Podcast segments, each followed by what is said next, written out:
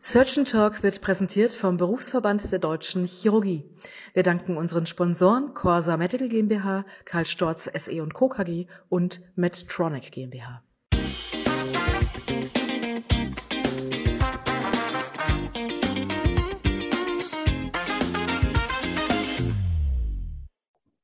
Hallo und herzlich willkommen zu einer neuen Ausgabe von Surgeon Talk, der chirurgische Podcast rund um alles, was spannend und aktuell in der Chirurgie ist. Mein Name ist Avi Schottant, ich bin Medizinstudent in Hamburg und freue mich sehr, heute mit meinem Gast, Professor Dr. Heinz Herbert Hohmann, über freiwillige Auslandseinsätze in Entwicklungsländern sprechen zu können.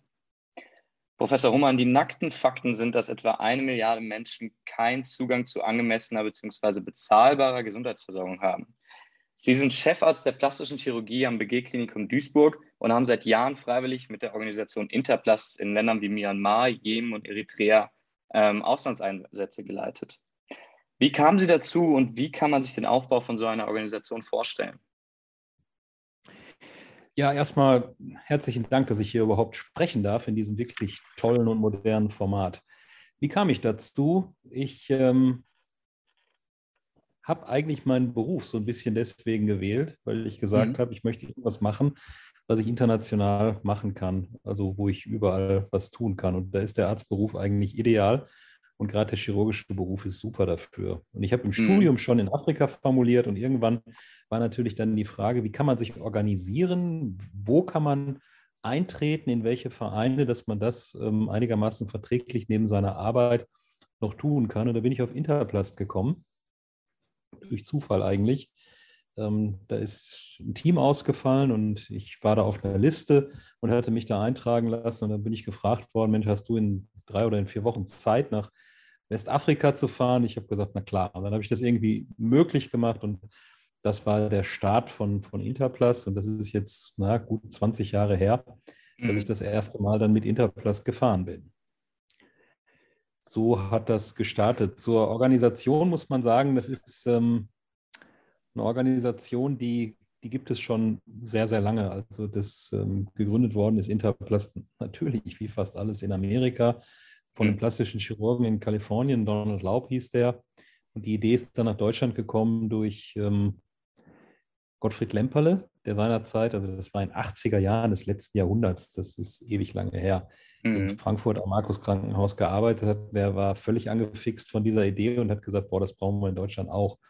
Und hat dann praktisch begonnen, interessanterweise in Guinea mit äh, Einsätzen. Und das ist dann halt gewachsen. Und Interplast heißt dann hauptsächlich plastische chirurgische Operationen wahrscheinlich. Genau, in unserem Vereinsstatut, das muss man ja machen, damit man ähm, anerkannter Verein ist, da steht drin, dass wir da sind zur Förderung der plastischen Chirurgie in ähm, Entwicklungsländern. Ich mag diesen Ausdruck nicht besonders, aber ähm, der hm. trifft es eigentlich ganz gut.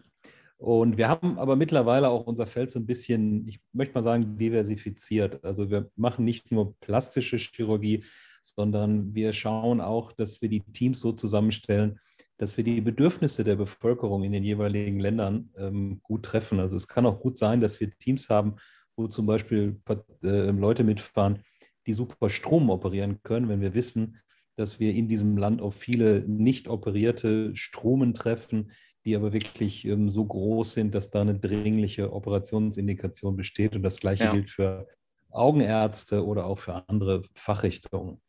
Das heißt, Sie nehmen alle mit, die Lust und Zeit haben, aber hauptsächlich ähm, Ja, wir nehmen nicht alle mit, die Lust und Zeit haben, sondern wir nehmen alle mit, die wir brauchen können und die vor allen Dingen im Land gebraucht werden. Ne? Ja.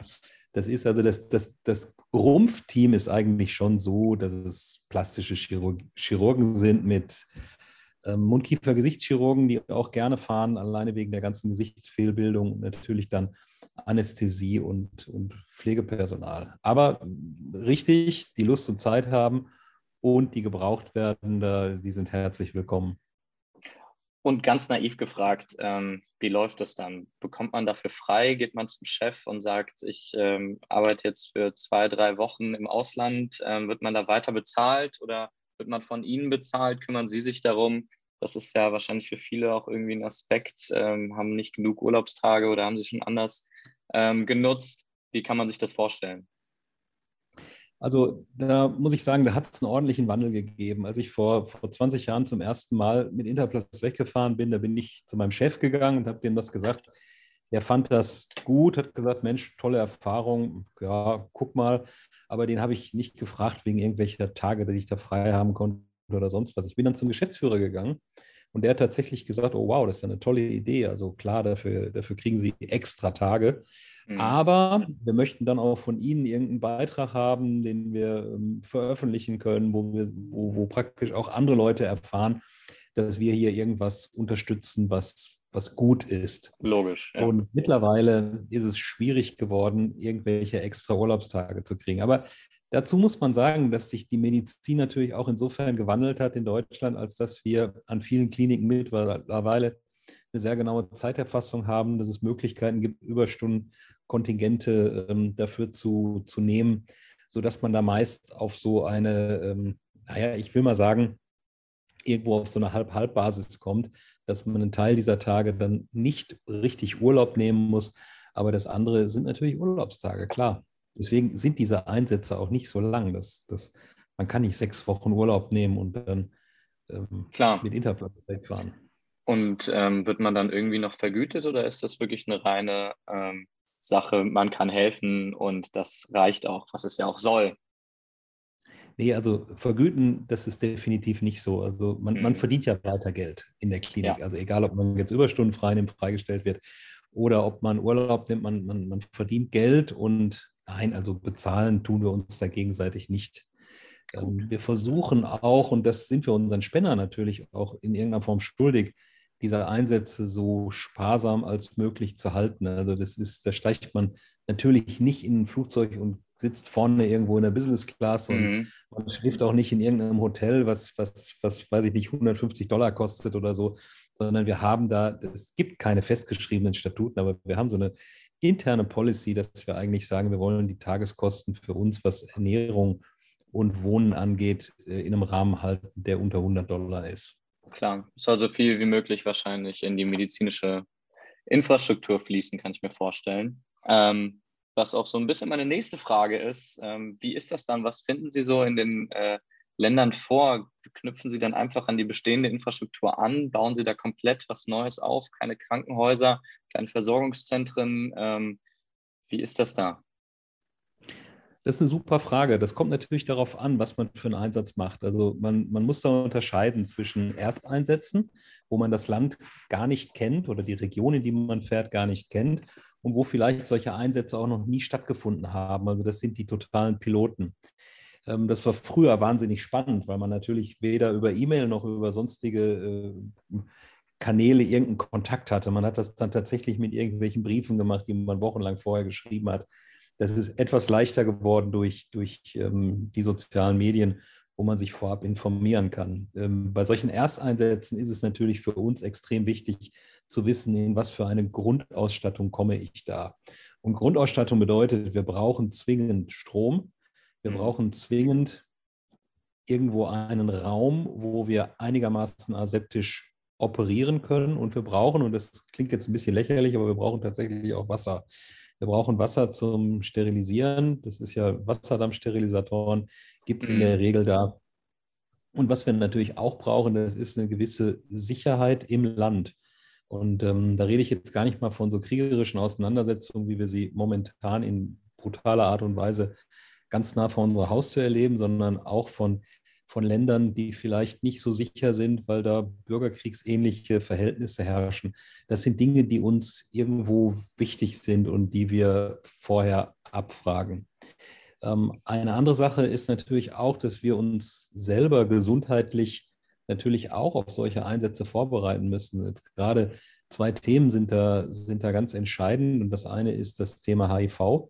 Mhm. Ähm, wie hoch ist die HIV-Prävalenz in den Ländern? Meist kriegt man darüber Daten, aber das, das muss man halt wissen. Und es geht natürlich auch um irgendwelche Infektionskrankheiten, die theoretisch in diesen Ländern oder in den Regionen, in die man fährt, eine, eine höhere Prävalenz haben können. Ja? Mhm. Sämtliche Impfungen und so weiter, das wird natürlich alles über unseren Verein auch getragen, was man da im Vorfeld braucht.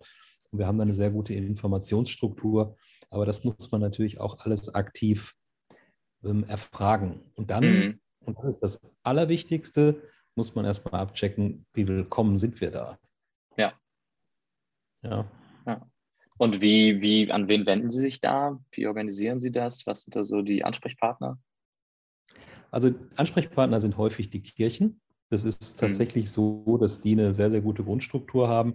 In Mittel- und ähm, Südamerika sind es meistens sogar die Kirchen, die da immer noch über eine sehr, sehr gute Infrastruktur verfügen. Aber auch in Afrika haben wir das häufig, dass wir da mit Missionskrankenhäusern zusammenarbeiten. Es sind in Indien zum Beispiel, aber auch in Asien noch verbreiteter dann ähm, Rotaria, Lions Clubs und so weiter, die halt mhm. Selber Gutes vor Ort tun wollen und dann auf unsere Hilfe zurückgreifen und uns willkommen heißen und uns natürlich auch den Weg letztlich ebnen in, in diesen Ländern. Ähm, wenn wir Einsätze haben in, in festen Strukturen, wo wir also wissen, alles klar, ich komme jetzt in dieses und dieses Krankenhaus, ich weiß genau, was da ist, dann ist das natürlich für uns alles leichter. Dann, dann brauchen wir unser Verbrauchsmaterial und wissen ziemlich genau, was wir in unsere Kisten packen. Ich stelle mir vor, dass es ganz typische Krankheitsbilder gibt, die Ihnen bei den Einsätzen begegnen. Verbrennung, Fehlbildung. Welche OPs führen Sie am häufigsten durch, würden Sie sagen? Ähm, genau, also das ist völlig richtig, haben Sie das schon gut analysiert. Ähm, was wir haben, ist, dass wir natürlich viele Verbrennungen haben und Verbrennungskontrakturen im Wesentlichen. Also mhm. frische, ausgedehnte Verbrennung zu behandeln, ist schwierig, weil das ist ähm, hochintensiv, was den Materialeinsatz angeht und so weiter. Aber wir haben viele Kontrakturen, weil die Leute mit, mit offenem Feuer kochen, die mhm. heizen mit offenem Feuer und ähm, die Kinder, die wuseln da in der, in der äh, Bude rum und da passieren schon mal schnell Sachen. Aber es sind natürlich auch, wie Sie richtig gesagt haben, Fehlbildungen, die wir behandeln. Und da ist es natürlich jetzt ein Segen, dass wir diese Möglichkeit haben, vorher zumindest in Teilen zu wissen, was kommt auf uns zu. Also die häufigsten Fehlbildungen sind im Gesichtsbereich die Lippenkiefer-Gaumspalten, die dann operiert werden. Und wir haben aber natürlich auch ähm, viele Fehlbildungen im Bereich der Hände. Wir haben Fehlbildungen im Bereich der unteren Extremität. Und was wir auch haben, sind natürlich Tumore. Also es sind jetzt nicht die Tumore, die wir in Deutschland viel sehen, sondern es sind seltenere ähm, Tumore, die aber zum Teil Größen ähm, erreichen, weil sie halt einfach nicht behandelt werden, die dann die Patienten vor extreme Probleme stellen. In Afrika haben wir noch ein Phänomen, das ist Noma, eine Infektionskrankheit, die sich vorwiegend im Gesicht ausbreitet und eigentlich relativ einfach konservativ über Antibiotika zu behandeln wäre, wenn es mhm. denn die Antibiotika gäbe. Und da gibt es ähm, extreme Geschwürsbildungen mit ähm, Weichteilverlusten im Gesicht, die dann auch aufwendig rekonstruiert werden müssen. Verstehe. Und wie ist es dann so, wenn man vor Ort ist? Ist es dann zwei, drei, vier Wochen purer Stress und man ist den ganzen Tag nur am Behandeln und am Laufen oder hat man abends auch mal Zeit, sich mit dem Team ein bisschen hinzusetzen oder im besten Fall auch noch Landkultur und Menschen zu entdecken oder ist man wirklich nur am Arbeiten die ganze Zeit?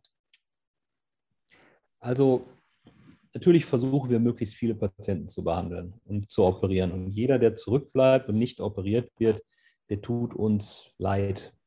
Und wir machen natürlich am Anfang, also Sie müssen sich das so vorstellen, wenn Sie ankommen in dem, in dem Krankenhaus oder in der Krankenstation, wo Sie arbeiten, warten 300, 400 Patienten auf Sie. Ja. Ähm, mit Angehörigen und so weiter. Also da ist ein ordentliches Gewusel und Sie müssen natürlich irgendwo Ihre zwei Wochen, so lange sind unsere Einsätze in der Regel ja, die müssen Sie schon sinnvoll einteilen. Und das bedeutet, man muss eine, eine Art der ja, Triagierung ist das falsche Wort, aber man muss irgendwo eine Reihenfolge in die Eingriffe bringen, die man unbedingt machen muss. Hm. Da gibt es natürlich dann auch eine, eine, gewisse Bevorzugung von Kindern zum Beispiel gegenüber sehr, sehr alten äh, Patienten. Und man guckt sich an, dass man die schwierigeren Sachen, die eventuell Probleme machen, an den Anfang packt und die leichteren äh, Cases, dass man die nach hinten packt. Und dadurch macht man sich einen OP-Plan, der in der Regel, wir Chirurgen wir sind ja alle verrückt, der viel zu voll ist. Und mhm. der, der, wird immer länger von Tag zu Tag. So, auf der anderen Seite muss man aber auch ganz klar sagen, wir sind Gast in diesem Land und wir dürfen nicht davon ausgehen, dass wir die Halsbringer sind und dass die Leute alle total jubeln, wenn wir 14 Tage da Vollgas jeden Tag operieren. Ja. Mhm. Menschen, die uns helfen in den OPs, die, die für uns sauber machen, die für uns Äh, die OP-Schwestern zum Beispiel, die sich bei uns an den Tisch stellen, die Leute, die für uns den, den, den Steri bedienen, die haben ja alle ihr normales Leben. Und das sieht anders aus als das Leben in Deutschland. Also die, die feiern da nicht ab und sagen, boah, toll, jetzt nehme ich mir mal 14 Tage für die, für die durchgeknallten Deutschen, die den ganzen Tag operieren, sondern wenn die zwölf Stunden irgendwie gearbeitet haben mit uns, dann wissen die, dass die Familie zu Hause wartet, dass die nichts zu essen kriegen und so weiter. Also da muss man schon einen vernünftigen Grad finden. Also zur Beantwortung Ihrer Frage, ja, natürlich haben wir Zeit im Team abends was zu machen. Und das ist auch wichtig, weil wenn Sie in einem, egal wie groß dieses Team ist, aber wenn Sie jeden Tag unter einem gewissen Stresslevel zusammenarbeiten, das ist zwar Eustress, also positiver Stress, weil Sie einfach erfüllt sind von dem, was Sie da tun, aber es ist trotzdem Stress, weil Sie halt unter Bedingungen teilweise arbeiten, die Sie deutlich mehr fordern als das, was Sie in Deutschland haben. Und wenn Sie dann abends zusammensitzen, dann, dann müssen da Dinge auch mal raus, die, die sich da über den Tag irgendwie angestaut haben. Man muss sich untereinander unterhalten und man muss einfach in einer guten Atmosphäre und wenn es geht, auch beim Bier da irgendwie sitzen und sagen, wow, wow, es war heute ein guter Tag und das, das war klasse, das war nicht so gut. Mhm. Dass man dann irgendwie, äh, ja, dass man eine gute, gute Zeit hat. Und es gibt so eine, also zumindest bei den Einsätzen, die wir machen, gibt es eine ganz klare Pflicht. Der Sonntag zwischen diesen beiden Wochen, der gehört dem Team. Und da versuchen wir auch immer irgendwas zu machen. Also da, da, da fährt man irgendwo hin und schaut, dass man irgendwas kennenlernt oder geht irgendwo, wenn, wenn man in irgendeine Stadt kommt, geht man da zusammen essen oder sonst ja. was. Und das ist immer toll. Ne? Das heißt, es hört sich ja so an, als ähm, wäre es super wichtig, was man sich auch vorstellen kann, dass das Team funktioniert. Wie ist da so Ihre Erfahrung bei den letzten Einsätzen gewesen? Gab es da auch mal größere Probleme, die alles ein bisschen schwerer gemacht haben? Also ähm, tatsächlich gibt es Einsätze, wo es, nicht rund läuft. Also ich habe es erlebt, dass, dass Leute sich von der Arbeit ferngehalten haben, weil sie der Meinung waren, dass sie selber in ihrem Fachbereich nicht genug zu tun hatten und dann sich ähm, ja, geweigert haben, uns, uns anderen zu helfen. Und das sind natürlich Dinge, die sind ähm, katastrophal. Und es gibt auch aus, aus anderen Sektionen Berichte, dass sogar Einsätze abgebrochen worden sind, weil es da unüberbrückbare zwischen menschliche Verwerfungen in einem Team gegeben hat. Mhm. Schwierig wird es immer dann, wenn, wenn Komplikationen auftauchen in der Arbeit. Ähm, die müssen natürlich dann durchs gesamte Team irgendwo verarbeitet werden. Und wenn das dann nicht funktioniert, dann, dann wird es schrecklich. Oder ja. was auch gerne passiert, ist, dass da Leute bei sind, die einfach noch in völlig antiquierten Hierarchien denken und nicht damit mhm. klarkommen, dass wir da woanders sind. Es gibt Teams, da, da siezen sich die Leute. Also sowas wäre für ja. mich ja. Äh, ein absolutes No-Go. Ja. ja. kann ich verstehen. Ähm, wo Sie von Komplikationen ähm, und so reden, was nimmt man ja auch mit dann nach Hause und auch in den Berufsalltag in Deutschland, sowohl die positiven als auch die negativen Erlebnisse. Hat Sie das extrem geprägt oder verändert in Ihrem in Ihrem Beruf, äh, den Sie hier ausüben? Oder wie kann man sich das vorstellen? Lässt man dann alles dort, was man da so erlebt hat? Also natürlich nicht. Das, das kann man nicht dort lassen und das ist ja auch nicht vernünftig, dass man das dort lässt. Ähm, hm. Ich weiß nicht, ob mich das geprägt hat. Das äh, müssen andere entscheiden. Aber hm. natürlich geht das mit ein in gar nicht mal in die Arbeit. Also die Arbeit in Deutschland, das ist eine andere Arbeit als in, in Afrika oder in Asien oder sonst wo. Ähm, mhm. Man kann jetzt nicht sagen, wir arbeiten ab jetzt in Deutschland so wie, wie in Afrika, das ist alles egal. Das darf man nicht. Ja? Das ist eine andere, eine andere Geschichte. Aber natürlich geht das mit, glaube ich, in diese Bewertung seines, seines Tuns. Das ist das eine. Aber ja. auch in die Bewertung dessen, was, was Krankheit bedeutet und was Leiden bedeutet und was ja, vielleicht auch, was unsere Arbeit bedeutet, dass man schon mhm. seine Arbeit anders einschätzen kann. Und das ist, das ist sehr wichtig für die Befriedigung, die man aus der Arbeit zieht, dass man halt das sieht, dass man einen, einen, einen, fantastischen Beruf hat, den man vielleicht nicht immer so toll ausleben kann wie jetzt an, an anderer Stelle. Mhm. Zuletzt als Frage, was würden Sie sagen, sind so Charakter- oder Berufseigenschaften, die man Ihrer Meinung nach mitbringen sollte, wenn man sich auf so einen Einsatz einlassen will?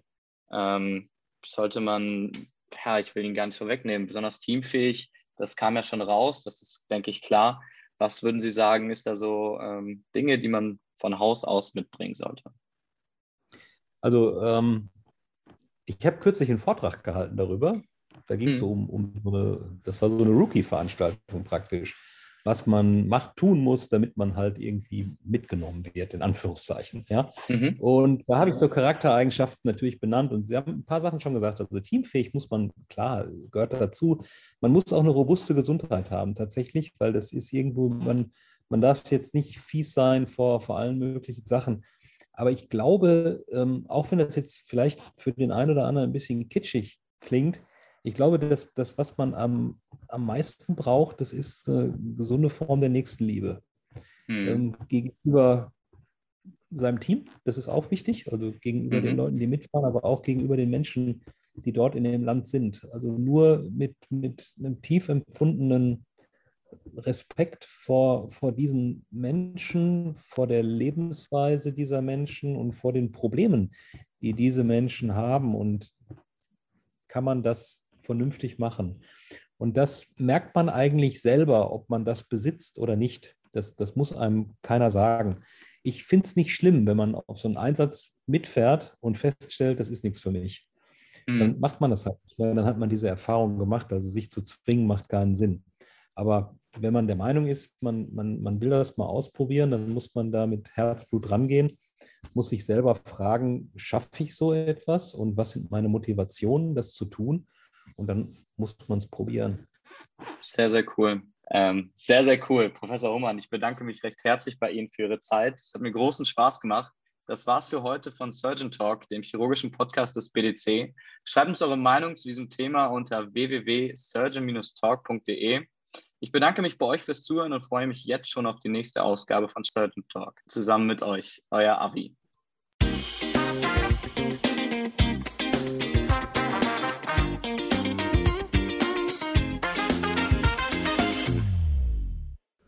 Surgeon Talk wurde präsentiert vom Berufsverband der Deutschen Chirurgie. Vielen Dank an unsere Sponsoren Corsa Medical GmbH, Karl Storz SE Co. KG und Medtronic GmbH.